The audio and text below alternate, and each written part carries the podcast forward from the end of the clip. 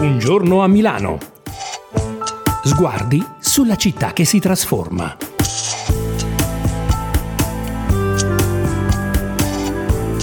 Milano bella, Milano grigia, Milano che lavora, Milano al centro della cronaca. Milano da bere, da ballare da cantare. Da qualunque punto di vista la si consideri, Milano fa sempre discutere ed emozionare. E non parlo solo del coinvolgimento di chi in questa città è nato e cresciuto, di chi sente di avere qui radici molto solide e profonde. Milano è una metropoli che nel corso dei decenni ha ispirato tanti artisti che sono soltanto passati di qui. Io sono Cristiana Mariani, giornalista del giorno, e in questa puntata ti porto alla scoperta di alcune delle canzoni dedicate alla città che hanno punteggiato il panorama musicale italiano negli ultimi 90 anni.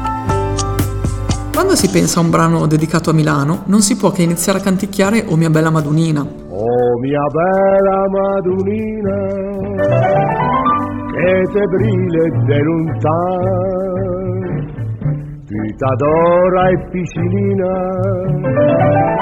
ti te domine Milano. Sota ti se vive la vita, sta mai cui mani in mano. Cantem lontano de Napoli se ma per venire anche a Milano.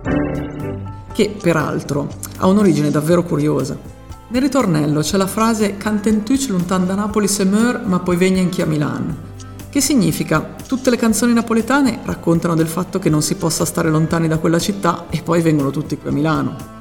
Non si tratta di razzismo, ma di una considerazione che Giovanni Danzi, autore nel 1935 proprio di O mia bella Madunina, ha fatto in relazione alla propria esperienza di cantautore. Giovanni Danzi era un milanese di origini meridionali e nelle sue serate come pianista e cantante gli capitava spesso di avere fra il pubblico spettatori originari del sud Italia, che quindi gli chiedevano di eseguire brani della loro città e della loro zona di origine. E siccome interpretava spesso anche canzoni dai toni un po' ironici, ecco spiegato il ritornello di O mia bella Madunina. Dal 1935 facciamo un salto di circa 30 anni con le canzoni di Giorgio Gaber, un artista a cui Milano ha dato tanto e che a Milano e a tutta l'Italia ha dato tantissimo.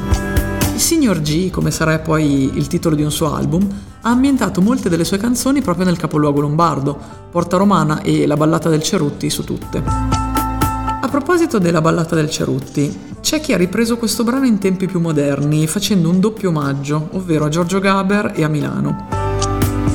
Quasi 40 anni dopo, nel 1998, gli articoli 31 né La fidanzata cantavano Perfino al bar del Giambellino dicevan che era un mago, mi chiamavan Drago. Perfino al bar del Giambellino dicevano che ero un mago, mi chiamavano Drago. Esattamente come Gaber raccontava di Ceruttigino. Il prossimo, del 1966, è l'unico brano che ha nel titolo una via di Milano, ovvero Il ragazzo della via Gluck di Adriano Celentano. Questa è la storia di uno di noi, anche lui nato per caso in via Gluck. La canzone diventerà così famosa che molti appassionati di musica nel corso degli anni andranno persino in pellegrinaggio proprio in via Gluck. Milano è stata ed è tuttora anche Enzo Iannacci. Come nel caso di Giorgio Gaber, quella di Iannacci era una visione dal basso della città. Le loro canzoni sono pennellate di vita e di storie della Milano quotidiana, della Milano di notte, della Milano dei bar e delle strade. E di Enzo Iannacci ci sono la banda dell'Ortiga, portava le scarpe tennis e prendeva il treno. El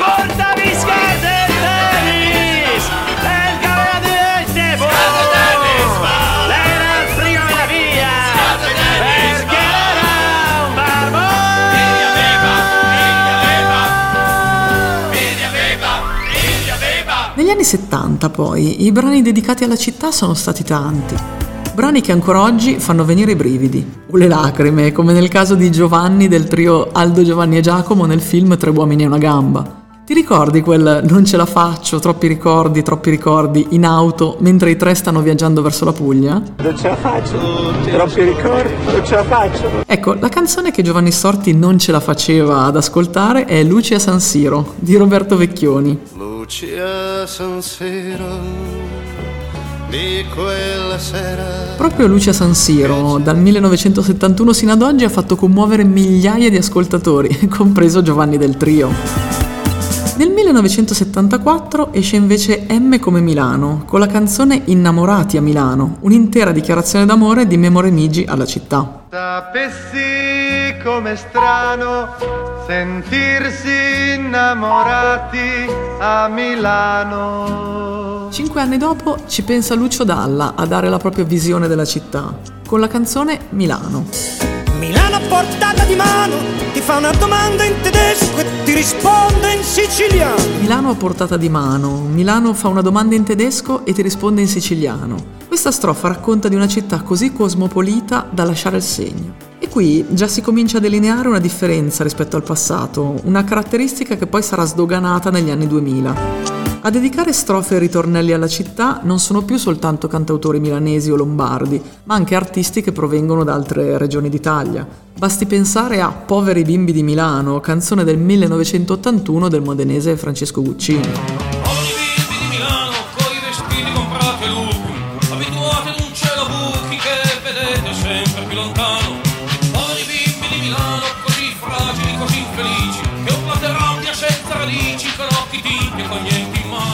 Andiamo ancora un po' avanti e facciamo un salto negli anni 90, eh, precisamente nel 1995 con Boys from Comasina della band ska punk Vallanzasca. Boys from Comasina, domani in rapina col piede di porco e un cicchetto di porto per farsi coraggio che non si sa mai.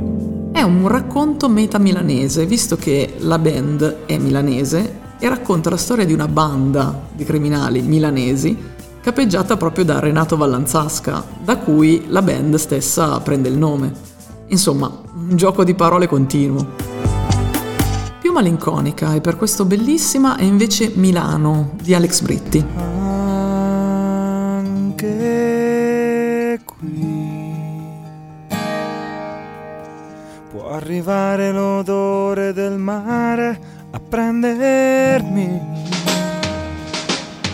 Entriamo nel nuovo secolo, con gli anni 2000 e le canzoni dedicate alla città che si moltiplicano e diventano veri e propri cult. Pianta la Costibonghi, non siamo mica in Africa, ti dice qualcosa? Beh certo, Parco Sempione di Elio le storie tese. Pianta la Costibonghi, non siamo mica in Africa,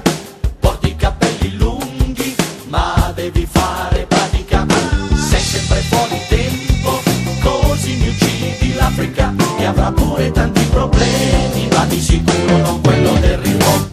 Li ho già citati, ma meritano un approfondimento gli articolo 31, che non hanno solo dedicato la canzone Milano Milano alla città, ma sono anche stati protagonisti di un film ambientato proprio nel capoluogo lombardo. Senza filtro, il film degli articolo 31 con una serie di ospiti della scena rap, hip hop e radiofonica italiana parla di Milano e a Milano, raccontando vite e sogni di un gruppo di ragazzi che abitano in periferia. Simone Cristicchi, in Nostra Signora dei Navigli, invece parla della poetessa Alda Merini, uno dei simboli di Milano. E a proposito di simboli, non si può non citare Un romantico a Milano dei Baustelle, dove si parla anche della celeberrima Zingara di Brera che legge la mano. Leggi, c'è un maniaco sul Corriere della Sera, la sua mano per la zingara di Brera. Nilo nel naviglio di Mahmoud e Sushi e cocaina di Marrakesh raccontano poi due volti diversi della città che li ha visti crescere e poi spiccare il volo. Mahmoud chiaramente in un tono più malinconico, mentre Marrakesh con uno stile più tagliente. È innegabile che nel corso dei decenni il modo di vedere la città da parte degli artisti sia cambiato e proprio per questo motivo sono stati molti a dedicarle delle rime.